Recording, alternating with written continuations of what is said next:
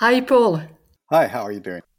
Paul, you are definitively taking us behind the scene, and you have shared with us your battles on the sea and on the court. Uh, Paul, stop me if I am wrong. My understanding is that your battles have largely evolved over time. You began by protecting endangered species like whales, shark, dolphin, and so many more. But over the past years, you have been shedding light on the role of the ocean for the survival of the animals and of human beings as well. You have been one of the few voices talking about the connection between the health of the ocean and global warming. Could you please explain to us uh, the way the ocean is actually regulating life on Earth? Since 1950, there's been a 40% diminishment in phytoplankton populations in the sea, and that's well documented. There's an article in Scientific America about it. 40% diminishment of phytoplankton of a group of species of plants, marine plants, that provide up to 70% of the oxygen in the air we breathe and sequesters enormous amounts of, uh, of CO2. If phytoplankton disappears from the sea, we do not survive. It's as simple as that. And why is phytoplankton disappearing or why is it being diminished? Because phytoplankton has is are plants they need nutrients, they need nitrogen, they need magnesium, they need iron. And they get this from the feces of marine mammals, seabirds and fish. So when you diminish those species, you diminish the nutrient supply to the phytoplankton. I mean, whales are really literally the farmers of the ocean. And uh, we don't see that connection, but that connection is very, very real. There are so many keystone species on this planet, like bees or worms and trees and grasses and things like this, that if they disappear, it, the consequences are catastrophic. Uh, because that means that everything has to be interdependent. There are three laws of ecology the law of diversity, the strength of an ecosystem is dependent upon diversity within it the law of interdependence, that all species are interdependent with each other, and the law of finite resources. There's a limit to growth, a limit to carrying capacity. And when one species steals the carrying capacity of other species, that causes diminishment in diversity and interdependence. Well, we're in the midst right now of the uh, six major mass extinction of species on the planet called the Anthropocene. We'll lose more species of plants and animals between the year 2000 and the year 2065 than we've lost over the last 65 million years since the last great uh, uh, extinction event. What we're doing in the ocean, though, is we're literally strip mining life from the sea, pulling fish out of the ocean at an incredible rate. And you know, as the fish numbers diminish, the governments subsidize the fishing industry to give them better equipment, better technology to extract the fewer and fewer fish. So, although it appears that there's no, there's always an abundance of fish, it comes at an enormous cost, something like $76 billion a year in subsidies to keep those vessels going. You know, your average fisherman can't go out and catch a fish. He needs a $100 million uh, super trawler. He needs 100 mile long long lines. He needs 100 mile long drift nets. He needs all of these technologies to get it. Even have fish finders. in fact, I find the motto on the Raytheon fish finding device to be very uh, uh, illuminating. It says the, the motto is the fish can run, but they can't hide. And that's the problem. They can't hide. For hundreds and hundreds, hundreds of years in the, in, the, in the South Pacific, the shamans in these Polynesian cultures had this thing called kapu, uh, meaning these were laws protecting the environment. Uh, they would declare, say, a bay in Bora Bora or something, they would declare it a kapu. No fishing for 20 years. If anybody was caught fishing in that bay, it was a death penalty. And people say, well, that's a little extreme. Not from their point of view. They knew that if the fish disappeared, so would they. They would die. Uh, and but today there are no kapu areas. The, there are marine sanctuaries, but that's where the poachers go because there's a lack of enforcement. so what we really need to do is put the navies of the world to work at protecting the oceans instead of playing their silly little war games with each other all the time. At the rate we are fishing, how many years of fishing do we have ahead of us? Well, I believe that the in- industry has started to collapse back in the early 90s when the collapse of the northern uh, cod fishery in the North Atlantic, and it's continuing collapsing every year. I believe it'll be uh, beyond recovery by 2030. Uh, other scientists, different course, uh, Dr. Boris Worm estimated it would be about 2048 and other scientists 2076 but they're arguing between 2048 and 20 and 2076 is silly the fact is it's happening it's happening right now Paul, correct me if I am wrong. Have in mind that industrial fishing has been forbidden for years now, that it was forbidden in, forbidden in the 90s. How come it continues with very long nets catching massive amount of fishes, as well as bycatch such as shark and dolphins? A couple of months ago, we got a super trawler in the Bay of Biscay that dumped 100,000 blue whiting because they didn't want it. It was commercially unprofitable. So we documented that. Uh, we're documenting every day incredible waste on that. Industrialized fishing is a very, very big enterprise. Super trawlers and these lines. There's enough. There's enough drift net, long line, and gill nets right now set every single day to go around this planet 60 times. That's how much is in the water right now. And then when they lose the nets, it goes on catching fish. Uh, they call the ghost nets, and they just catch fish and they die, and you never hear from them. The other problem is bycatch, the amount of life that is destroyed by catching, in addition to those blue whiting that were tossed away. For every kilo of shrimp that's caught and marketed, 22 kilos of something else has been destroyed in those nets. It's incredible. It's incredibly wasteful.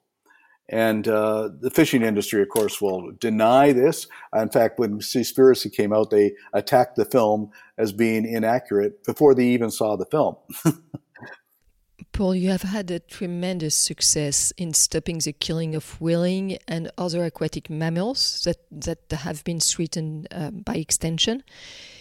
Is it correct to say that your next battles, uh, your next 20 years of work will be devoted to stopping industrialized fishing and overfishing? Well, we're, we're spending a lot of time now uh, fighting uh, illegal fishing, overfishing, uh, unregulated fishing. Uh, but we're still, of course, involved. we have got a vessel in the Amazon protecting the uh, two river dolphin species that are, are there. We have a boat protecting Caribbean monk seals in the Mediterranean.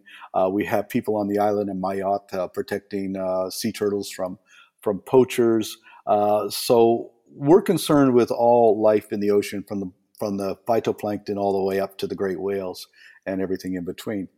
Uh, so you know we've even had co- campaigns to protect sea cucumbers uh, from overexploitation in in the Galapagos. So there's so much to address really here. There's so many species that need uh, protecting. I can't say that you know one is more important than the other, but I will say that a lot of our efforts right now are going to try and stop the uh, the destruction by the fishing industry. Most of the issues you address, Paul, are directly connected to the way we live in Western countries, to our anthropocentric way of life you recommend to embrace um, a more biocentric way of life. What what does it mean, Paul, and what are your recommendations? I think we can learn a lot from indigenous cultures in that, and uh, you know we should focus on using products that have been raised locally to cut down the carbon footprint of them, you know, being transported over large distances. That uh, we shouldn't be supporting industrialized fishing operations we certainly shouldn't be poisoning the soil with the incredible use of pesticides, herbicides, fungicides, and everything. That's going to be the death of us if they keep continuing to do that. Uh, so I think that we should encourage uh, food production on a more local level, on a more organic level, if it's possible. But uh, the, the challenges are, are, are incredible. Uh, but the problem is people just aren't listening. Uh, you know, we made predictions back in the 80s and 90s about climate change, about species reductions and everything, and everybody just sort of like didn't pay attention to it. You know, every single recommendation that's came out came out of the uh, environmental conference in '92 in Gen- Rio de Janeiro, the uh, the climate conference in Paris in 2015, and nobody's done anything about it. It says Greta Thunberg says blah blah blah blah blah, and nothing ever gets done. Uh, you know, and I can understand it from a politician's point of view because any politician who actually does something is probably going to be thrown out of office because it's not going to be very popular. You don't want to raise gasoline prices. You don't want to uh, stop uh, the fisheries, everything, and of course that's going to cause a lot, a, a lot of, of, problems. People just like to whine a lot too. I mean, Americans are whining about gas prices when their gas prices are are actually far lower than the rest of the world. You know, and uh, so it's uh, but uh, they don't understand that it's it's all linked to the laws of ecology, the laws of finite resources, scarcity, which is being caused by overexploitation, which is being caused by diminishment of both diversity and interdependence. Our discussion is coming to an end, Paul. Um, it was an absolute delight to discuss with you today. Uh, so, before we end that discussion, please um, can you share with us any book or movie uh, that have been really instrumental to you and that you would like to, to recommend to us? I think one of the most uh, illuminating books that anybody could read is Farley Mowat's Sea of Slaughter, which uh, is actually a history of what we've done in the North Atlantic Ocean over the last 500 years.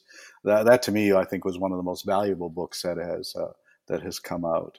Um, you know, and of course, the documentary, the Seaspiracy, is uh, you know is certainly very uh, educational in that respect.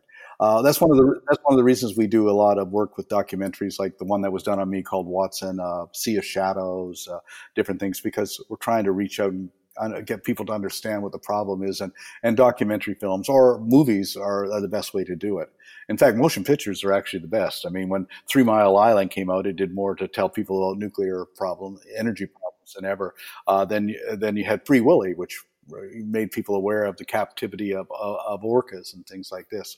And so uh, it's always good to get those messages into motion pictures or into popular culture, really. That's one of the reasons we use celebrities. I sort of always joke, you know, when people say, uh, you know, about our advisory board of celebrities. Said, look, we got Pierce Brosnan, we had, uh, we have, uh, you know, oh, William Shatner, we have Christian Bale, we have, uh, and I go through this whole thing, and I say, how can we lose? We've got Batman, we've got James Bond, we got, we got Captain Kirk, you know, we got MacGyver, we got the Highlander. As Martin Sheen once told me, he says, you know, as a celebrity, we don't know anything, but everybody thinks we know everything. So we'll just take advantage of that to get the message across. One last question before you go, Paul. Who is it that you want to listen to in, in the next episode of Demain n'attend pas? Well, I, I might be a little bit biased, but uh, Lamya Essemlali is the president of Sea Shepherd France. Is uh, you know she's pretty, a lot to say. one of the most knowledgeable people I know on these issues. Thank you. Thank you warmly, Paul, for your work protecting the environment and for your testimony today. Thank you so much. Thank you very much. Un grand merci de nous avoir écoutés jusqu'ici. J'espère que cet épisode vous a plu. N'hésitez pas à nous laisser vos commentaires ou suggestions d'invités sur Instagram. Enfin, si le podcast vous a plu, allez vous abonner et notez-le 5 étoiles, bien sûr, sur Apple Podcast. Vous pouvez même demander à vos amis, à vos enfants, à vos voisins, aux amis de vos amis, aux voisins de vos voisins, de mettre une note au podcast. C'est comme ça seulement que Demain n'attend pas gagnera de la visibilité et sera trouvable sur les plateformes. Alors je vous dis à très bientôt pour un nouvel épisode.